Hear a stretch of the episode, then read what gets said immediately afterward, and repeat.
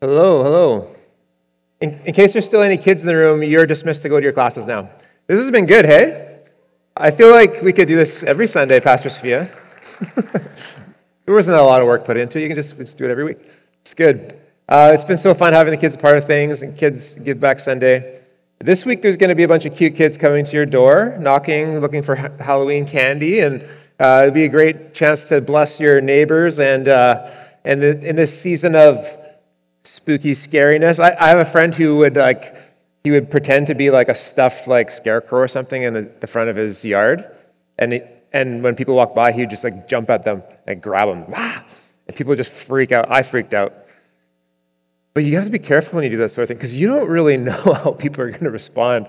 When you're like think that your life is in danger, you might actually like do some harm to that person. I saw a video of this this girl. She had set up a camera in the bathroom and she hid behind the the uh, bath curtain. And her boyfriend came into the bathroom and she like made like a little noise behind it, and he like he just like punched through the thing. and she just falls over, just crying. He's like, What are you doing back there? so, you know, be careful if you're going to scare some people this, this Halloween.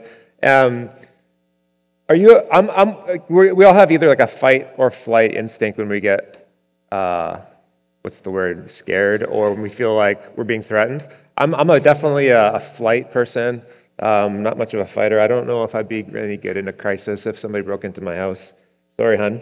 But uh, Today we're talking about that fight instinct in us. Uh, we're talking about anger. Uh, when we're threatened, anger is a reaction that we have to master as a part of God's peaceful kingdom. We're in a series called The Way of the Kingdom. The Way of the Kingdom. And we're, we're reminding ourselves that Christianity, following Jesus, is a way. It's, it's a way of being in the world. It's not just a destination. The kingdom of God isn't just going to heaven one day when we die. The kingdom of God is here and now. And it is a reality that's present that we can participate in with our life, with our, our, the way we live our lives, with our interactions with one another, with our neighbors, with what we do with our time and our money and all that we are. We are invited into this, the kingdom of God now and in the future. And so, just a recap on, on last week, Pastor Dave was talking about how if we want to enter into the kingdom of God, Jesus said, you need a righteousness that's greater than the teachers of the law, that's greater than the Pharisees. Um, it's, better, it's more than just fulfilling a set of rules, it's more than just doing the good things and not doing the bad things. But Jesus fulfilled the law. He, he, he took it to its conclusion, he took it to the heart of what the, the the Jewish law codes, the 600 and however many laws they had, he fulfilled them not just by following the letter of the law, he fulfilled them by following them to their conclusion, the heart of what they were getting at. And so the challenge from last Sunday was we need a, a better righteousness. It's not just about rule keeping, but it's about having a new heart. It's about not adherence to a code, but living out of a new heart. Following the heart of the law, not the letter. I have four wonderful daughters, and one of them, our morning routine is I help her get ready for school and drop her off. And just at the age she's at, she's very distractible. And so, you know, it's like, unless I find, unless I'm like walking with her to eat the breakfast, watching her eat the breakfast, walking with her to get the clothes on, watch her get the clothes on, somewhere along the way, she's going to be either like, engaged in a full on crafting project or like fully engaged in playing in her dollhouse. And I'm like getting ready to go. And I'm like, I haven't heard from her in a few minutes. Like, go upstairs and she's just playing dolls. I'm like, every morning we get ready for school. We put on our clothes. We go have breakfast. We brush our teeth and then we leave. It seems it's challenging to get. So, so the other morning I said, she's heading up to do her, uh, get her clothes on. I said, don't sit down at your desk and start crafting. We were getting ready for school now. And so I'm doing my thing. I'm like, hmm, this is one of those moments, I think. So I go up there and she hops up and starts getting her clothes. I'm like, honey, I just told you we're getting ready for school. You're not to be, you're not to be uh, sitting down crafting. She's like, I wasn't crafting. I was playing with my toys. okay, she found the loophole. And, uh, you know, when we're, when we're concerned with following the letter of the law, we miss the point, right? We miss it. And Jesus is showing us the heart of it, the purpose in what it means to be part of God's kingdom.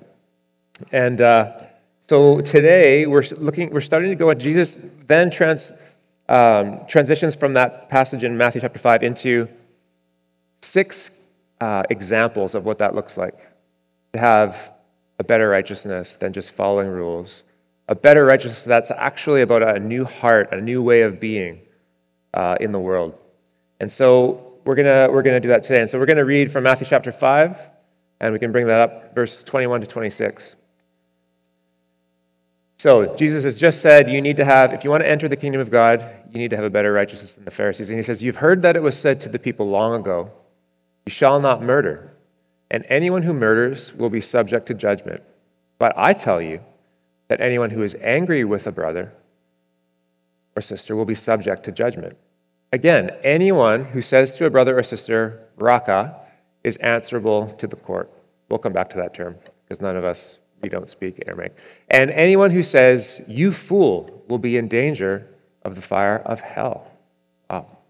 Therefore, if you are offering your gift at the altar, and there remember that your brother or sister has something against you, leave your gift there in front of the altar. First, go and be reconciled to your brother. Then come and offer your gift. Settle matters quickly with your adversary who is taking you to court. Do it while you are still together on the way.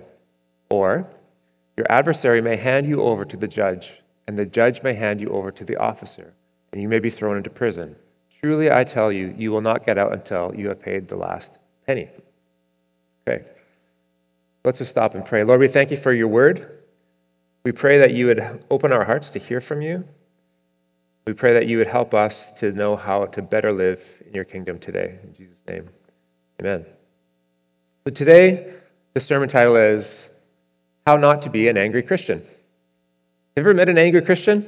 Not at our church. But have you ever met an angry Christian at a different church? They don't go here. We, you know, they don't go here. But you know, when, when someone's angry, it's hard to hear what they want to say to you, right? Um, when parents, when we're angry at our kids, it's sort of like the anger muddles everything, right? And it's hard to hear the message from someone who's angry. And so we're trying to talk about how not to be an angry Christian and follow the heart of the law that Jesus is teaching us. And so we're, we're going, Jesus starts off by going right to like the most serious law, like do not murder. Like, like even today, that's like, you know, if you ask me what's the, the worst law that you could break is like murdering someone. And so that's where Jesus goes right to the heart of it. And so we're going to look at a few ways that we can not be angry people. And it's interesting. So, our first point is that Jesus is our authority. He's the authority on how to enter the kingdom of heaven, how to live in the kingdom of heaven. He says, You've heard it said to the people long ago, you shall not murder. And so, if you go way back into the story of Israel, back to the people of the Hebrew people got redeemed from Egypt, they got delivered, and God gave them this, this law, the, the, the Ten Commandments. You shall not steal, you shall not murder, and this, this code of how to live. And so Jesus is referencing, you've heard it said to the people long ago, you shall not murder in Exodus chapter 20. It will be subject to judgment. And so he's then again, he's referencing the Old Testament law in uh, Genesis chapter 9, Exodus 21, Numbers 35 talks about what happens when you murder is you receive the death penalty in the Old Testament law. So you've heard it said to the people long ago, you shall not murder and he who murders will be subject to judgment. It's a serious crime. It was uh, punishable by death. Says, But I tell you. Now, this would be intensely uh, disconcerting, disrupting. This would be intensely like audacious to say, by the way, you know Moses and the law that God gave our ancestors hundreds of years ago? You know, you know everything that we've built our entire tradition on? Remember that God said? Yeah, God said that. But I tell you, be like, uh, excuse me?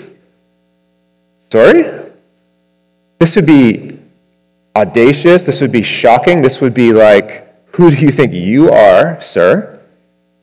And he's right here immediately assuming the authority of God, the authority of Israel's God, the one who created the whole world, the one who called Abraham and promised that he would make him into a people, the one who met with Moses and gave him this law and, and, and walked with the people through the wilderness. He's saying, I have that authority too, which, which is a person standing right in front of you. So this is a big deal.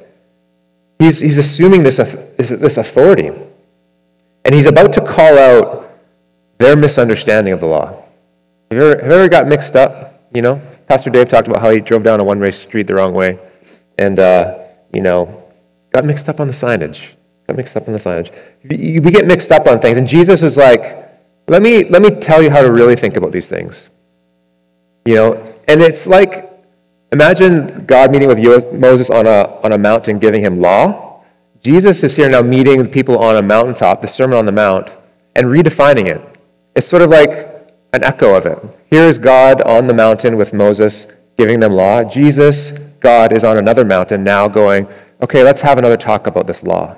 Let's have another talk about what it means to live as my people. Let's have another talk about understanding. And, and so we need to understand going into this that Jesus is our authority on how to enter the kingdom of God. Jesus is our authority in tandem with the Old Testament scriptures, but Jesus is the one who goes, let me point this out to you and how, to, how, to, how it works. Let me point this out to you. And so when we approach Scripture, we need to remember that it's not just a flat thing. That Jesus is, is the pinnacle of the revelation of God.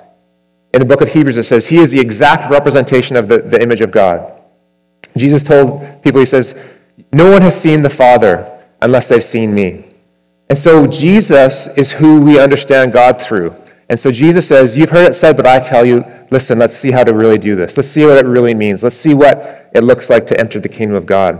And I want to ask you today are you open to the idea that maybe you've misunderstood some parts of God's character? Maybe we've gotten some things wrong. And I hope that we can all go, well, yeah, we're talking about God here.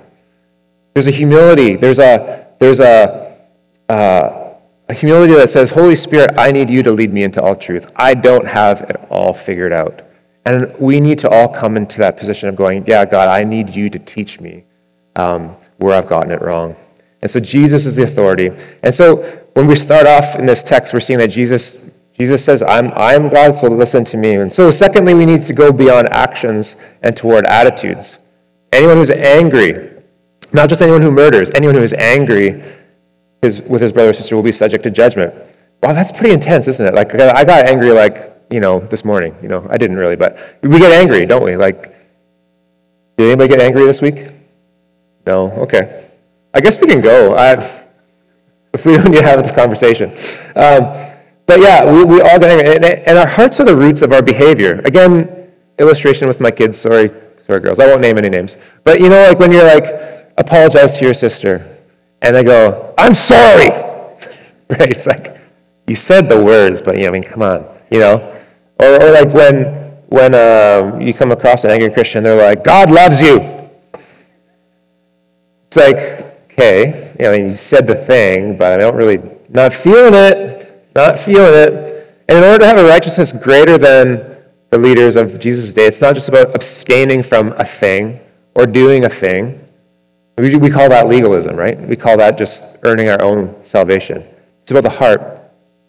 And, and it's important to know that there can be two people who have not committed murder here, but one of them isn't fulfilling this law. One of them is not meeting the requirements of the kingdom of God because one has a heart that's full of anger. Jesus is most concerned about this. Jesus is most concerned about this. And he called out hypocritical attitudes. He says, those, those leaders, they clean the outside of the cup, but they're not worried about the inside. You know, you wouldn't wash your dishes by just cleaning the outside. You got to clean the inside where the, where the dirt is. He's like, they're like nicely painted tombs. They look good on the outside, but inside they're just all full of death. This is what Jesus was trying to get at in the religious uh, framework of his time. He says, You tithe all your, your spices, your mint, and your dill, but you're lacking the weightier matters of the law. You're, you're lacking justice, you're lacking faithfulness, you're lacking mercy. And so it's little just to not murder someone. That's okay, well, pat on the back, you didn't kill anyone this week, right? But it's a weighty thing to evaluate our heart and ask ourselves Am I holding a grudge? It's a weightier thing to look at our hearts and say, Have I written someone off as a bad person? Do I hold someone in contempt? Do I think of someone with real negative perspectives on a regular basis? That's where Jesus wants to get. That's where Jesus wants to get. So we have to pay attention. So, thirdly, the third step of not being an angry Christian is to name your anger. Dallas Willard said that anger is a spontaneous response. He says it's an alarm of resistance to the obstruction of my will. Right? When things don't go your way, right? When, when something irks you, when something thwarts your ideas, right? We, we all get angry, right? So you're driving in traffic and someone is going 10 kilometers an hour and you're late. And you're like, what is with this person, right? It just happens. It's like, it's not like a, it's not like you've just like decided to get angry. Like, it happens, right? Or you're reading social media, you're on, on Twitter, which is a very angry place to be. Um, but if you're, you're reading, something triggers you, right? Somebody says something or you see something and you just, you just get mad, right? Um, what are those, what are those things in your life? What makes you angry? Right? Don't say it out loud, right? But like, if someone treats you disrespectfully, right? Someone talks down to you or, or mis, mistreats or says something about someone you love. And, and, and that's, that's a natural response. You know, our feelings are just our feelings. They're neither here nor there. We get mad, we get sad, we get frustrated, we get disappointed. But can you name when and where you get angry? Are you aware when your heart is like triggered toward anger? If we don't recognize and pay attention to our anger, it will escalate and turn into something else. So after we've named our anger, we gotta we gotta curb our anger. So Jesus starts talking about an escalating effect of being angry with a brother or sister. And then he says again that they'll be subject to judgment. So Jesus is taking this seriously. Like he's equating it to murder, right? And that they will be subject to judgment. so he says anyone who says Raca is answerable to the court. So our number four, curbing our anger. Anyone who says Raca is answerable to the court. So this term Raca is like a term of contempt, like a, a, a, a disdainful kind of word to, to say to someone. It's like contempt is like the opposite of respect, right? You ever had like somebody like kind of like study you and look for ways that you're wrong? Doesn't that feel horrible? And you feel like someone's evaluating you all the time just to prove their negative bias about you. I've, I've been there, and that's not fun. When we have contempt of someone, we, we ruminate on someone else's faults. We look for a confirmation of our, our righteousness compared to them. We categorize them negatively. We hold them in contempt. And uh, again, Dallas Willard said that this term may have originated in the sound your throat makes when you're gathering spit to spit. Isn't that kind of fitting? When someone you suddenly hear someone's name and you just, you know, I hold you in contempt. You know, have you seen? Okay, so this sermon is sort of heavy in some spots. So here's a moment of levity for you. Monty Python and the Holy Grail. You seen that movie? Yeah. Okay. There's a very very funny moment where King Arthur and his knights are on a journey to find the Holy Grail, and they're running along. They don't actually have horses, but they're just going like this and there's people beside them clapping uh, coconut halves together. And they get to this castle and they call up to the castle and they say, Hello there, I'm King Arthur. These are my royal knights. We are looking for the Holy Grail. And this man pops over. Hello? Who's there? And forgive me, it's a French accent. Okay? So, you know, the old English French, you know. This is King Arthur and my knights of the Round Table. We are seeking the Holy Grail. We need to speak with the master of the house.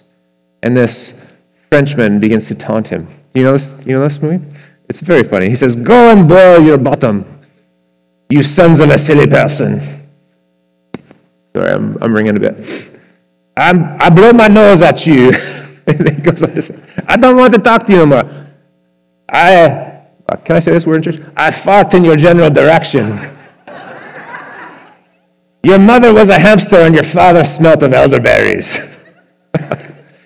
and they say, Is there someone else we can talk to? so funny. I, I thought it was about the, the, the, spittle thing. It's like, I spit in your general direction. Ah, yeah, okay. So there you go. Monty Python, you know, sometimes quite irreligious, but there you go. So contempt can be this, this really like, this, I just, I can't handle you. You're not worth my time. I'm not, I'm just like, I just spit, you know? I, I don't know. Have you ever had that feeling about another person? I think we've probably all been there at some point. It can also be manifested in like indifference. Like, I just, you know, you're not worth my time. This, this kind of lead to exclusion of people. This can lead to a cruel othering of one another. Just write someone off. And I'm, I'm really, I'm really kind of grieved at the, the rise of contempt in the public sphere right now, especially with politics. Um, it just seems okay to publicly show contempt for our leaders. There's a sticker going around on a lot of trucks about Justin Trudeau. You've seen it. I'm just really grieved that my children see a, an F Trudeau sticker all over. Like, really? That's, that's where our public is at right now, that we can, like, my kids have to read this swear word about our prime minister, and it's just sort of like, yeah, he's the worst. Like, that's not great, folks. Like, that's, that's, a, that's not a good thing in our culture right now. And, and it goes both ways, right and left. And to show contempt to someone, much less one of our leaders, but anyone who's made in the image of God, is to show contempt to their Creator. Show contempt to anyone is to show contempt to their Creator. James chapter 3 says, With the tongue we praise our Lord and Father, and with it we curse men who have been made in God's likeness. This should not be so. So Jesus is really serious about what's happening in our heart with regard to our attitudes toward one another. And it's an escalating judgment. He says, anyone who's angry is, is subject to judgment. Whoever says Raca will be answerable to the council. And everyone who says, you fool, is in danger of the fires of hell. The word hell he uses is Gehenna, and it's a, it's a valley in outside of the city of Jerusalem where the refuse and the garbage dump and the dead bodies would get burnt. And it's, it's referred to in terms of sort of like eternal punishment. It's, Jesus takes us really seriously. The, the word fool that he uses here, we, we, we kind of go, well, that's not really that, that's not really that harsh of a statement, you know?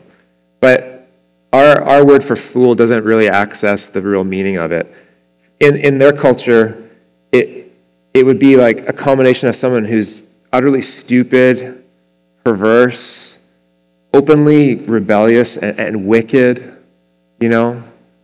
Kind of the worst of the worst of the worst. In the biblical sense, a fool means someone just who's just so just horrible. And, and Jesus says this, this attitude is in totally impossible with people with such attitudes toward others to live in the movements of God's kingdom, for they're totally out of harmony with it. To have this kind of attitude in our heart where we, we hold others in contempt, where we meditate on someone else's faults, when we, when we talk badly about people, when we, we mock, oh, we call people horrible things and think of them with degrading notions. Jesus says that's totally out of step with the way of my kingdom. It's murderous, even. It's murderous. So if we do not curb our anger, if we don't cut it off at the roots, it develops into something sinister, harmful, and murderous. Anger escalates if unchecked.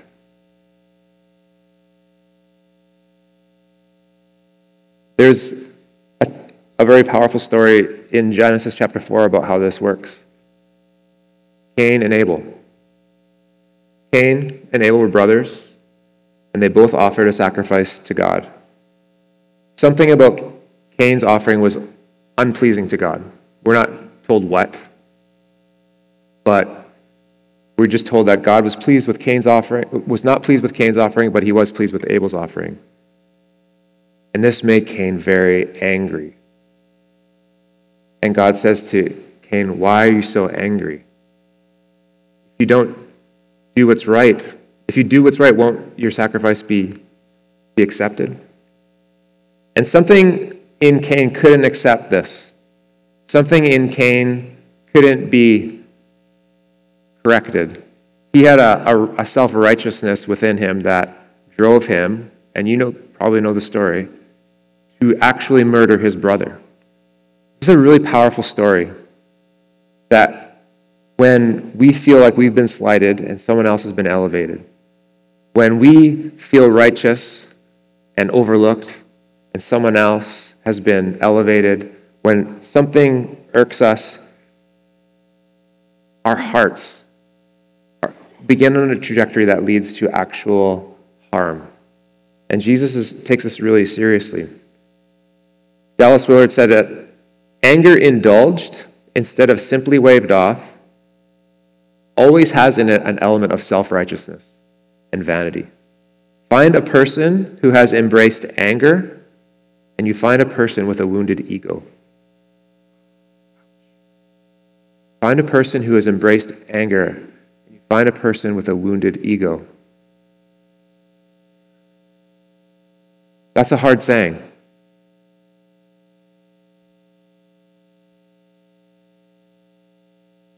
When I feel self righteous anger, not righteous anger, it's because there's been a violation of my kingdom, not Jesus' kingdom.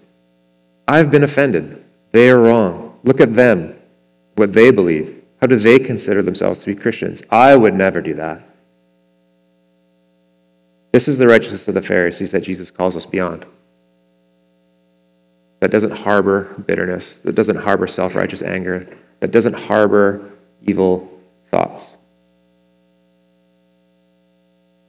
James chapter 1 says, Everyone should be quick to listen, slow to speak, and slow to become angry. For the anger of man does not bring about their righteousness that God desires. So, we have to curb our anger. What is triggering my anger? What do I feel offended about? What do I feel harmed by? What do I feel? And we've, we've all actually probably been harmed by someone else's anger. Whether it was uh, an angry pastor or parent or someone who mistreated you. And in this room, representing the, the odds are that someone, some of us have been horribly mistreated. And so that's real. And Jesus wants to heal that in our hearts. But we have to be aware of our own heart, what's happening with it. We can't control what someone has done to us. All, all that we can control is what we'll do with that. So, what will we do with our anger? The fifth thing that we need to do is we need to pursue reconciliation wherever it's possible. Sometimes it's not, but we need to pursue it, if at all, within our, our power. Verses 23 to 26 Jesus gives two, two positive examples. He says, Go to those you, you may have offended. Leave your offering. Leave your offering. Like, don't come before me before you go to your brother and, and try to make amends. Pursue reconciliation. And we can see again echoes of this, this language of reconciliation with, a, with an offering to God. Don't come before me with, an offering until you make amends. And, and, and so again, we, we were reminded of Pastor Dave's um, sermon last week where he says, righteousness is about relationships. The righteousness that God requires is about relationships. Just make amends quickly, if you can. On your way to the court, make a deal. and he's saying this is both this is both just like relational teaching, but it's also wisdom. Because if they take you to court, they take you for everything you've got. You just get yourself out. There's some just some prudent wisdom there. The consequences will be painful if you do not. You know, have you, built, have you burnt bridges with people? It might come back to haunt you a little bit later down the road. So we need to pursue reconciliation wherever we can. And the final thing I want to say is that we need to possibly we need to reconsider God's character when we look at this. Because maybe there's an elephant in the room here where we're talking about anger. Some of you might have been thinking, yeah, but okay, isn't God pretty angry in the Bible a lot? Anybody had that thought while I've been talking? Yeah, he just says we shouldn't be angry, but God seems like he's pretty angry in the Bible. Yeah, you can find that if, if you want. Yeah. There's a lot of God's anger in the Bible. But I think God's anger isn't directed at being personally offended or slighted. I think God's got a pretty healthy ego, much more than me. I think God really is like, ah, what they said about me? Ah, just texting, you know, the Father starts texting the Holy Spirit or angels or whatever. You know, that's not what he's doing. He's like, he's fine. What God gets angry at is injustice, you know, people are mistreated, when there's exploitation, when, when our sin distorts God's good creation, distorts our lives and our, our interactions with Him. And I think that's what God's anger and His judgment and His wrath are poured out upon. Poured out upon our sin. And if we want to find a really angry God, if, if we really want that, I think that says something about us more than it says something about God. Because an angry God makes angry disciples. The Pharisees thought they were serving God by murdering Jesus. They thought they were doing God's will by murdering a man they knew was actually innocent. They set him up. They made it look like he had done things he hadn't done and said things, as well as the things he did say. John chapter 14, Jesus said, The time is coming when anyone who kills you will think he is offering a service to God. And the irony here is that in the defense of their views of God's righteousness, they committed a grievous, unrighteous thing. So if you want God to be angry, you can justify it. You can justify your own anger if, if you're looking for it. But Jesus is teaching on anger, Jesus is teaching on forgiveness and reconciliation, loving our enemies. Give us reason to really seriously reconsider that kind of view of God.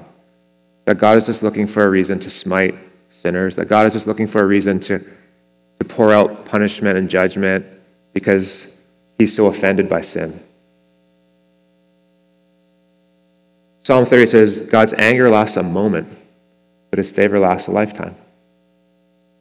Ezekiel 18 it says, I do not delight in the death of the wicked. That's our God. He's not an angry, vengeful person. He's not a, a, a God with a fragile ego. He's okay.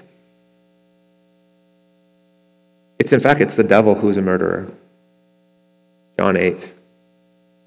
So, yeah, God gets angry, and we should get angry at the things God gets angry at. But not because we feel offended, not because the culture is going to hell in the handbasket and we got to save God's reputation. We get angry at the things God gets angry at. Are people being mistreated? Is there injustice in the world? Are people going without food, clean water?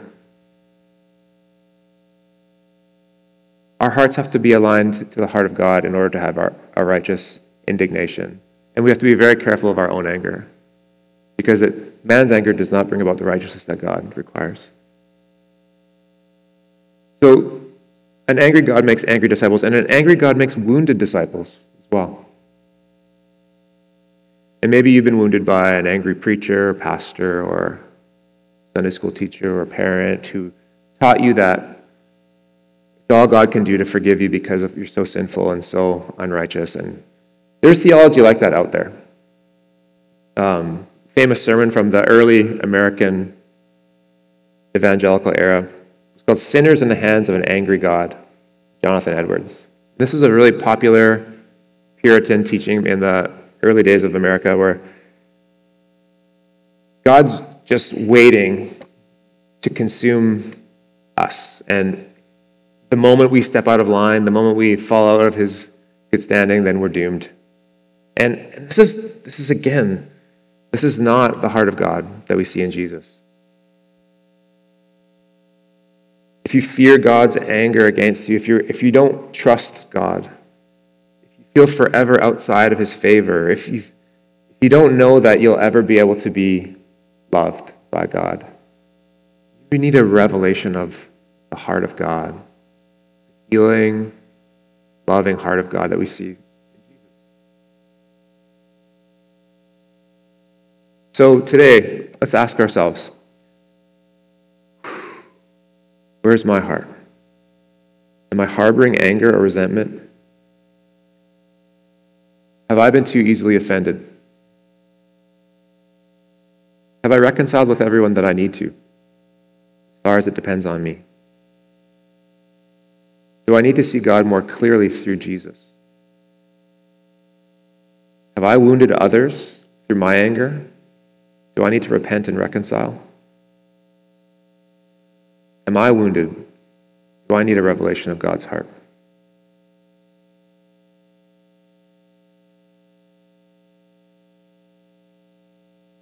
We want to give you an opportunity to respond to some of those questions. We're going to have the, the worship team and the prayer team come up. And I want you to just consider some of those questions.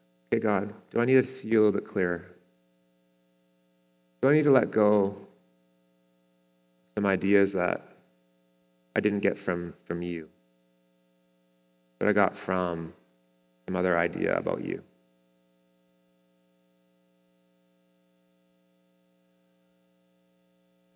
As they're coming, are the members of the prayer team here? You can come to the front. Appreciate that. Let's pray together as they come. Jesus, I thank you for the revelation of the heart of God that you brought to us. You came and you welcomed children. You showed us the, the heart of a father that's full of joy, that celebrates the young and their innocence, that celebrates sinners coming home, that celebrates hearts that are broken yet leaning in your direction and, and want to know more. You celebrate sinners repenting. You don't look for ways to judge. You don't look for ways to punish. You don't look for ways to, to hold things over our heads. But you want to forgive freely, and you do forgive freely. You want to change our hearts to be like yours. Lord, I pray that your Holy Spirit would come, would renew our hearts. I pray that your Spirit would come and you would continue that work of bringing a new heart into our lives that you promised to do. And Lord, where our hearts have grown hard, we soften we surrender them to you. And where our, attitudes need to change, would you just connect? Would you give us courage and strength to go to those we need to go to? Help us, we pray, because we know that you are good. And we, we trust your heart above all. We trust your heart. We love you, God.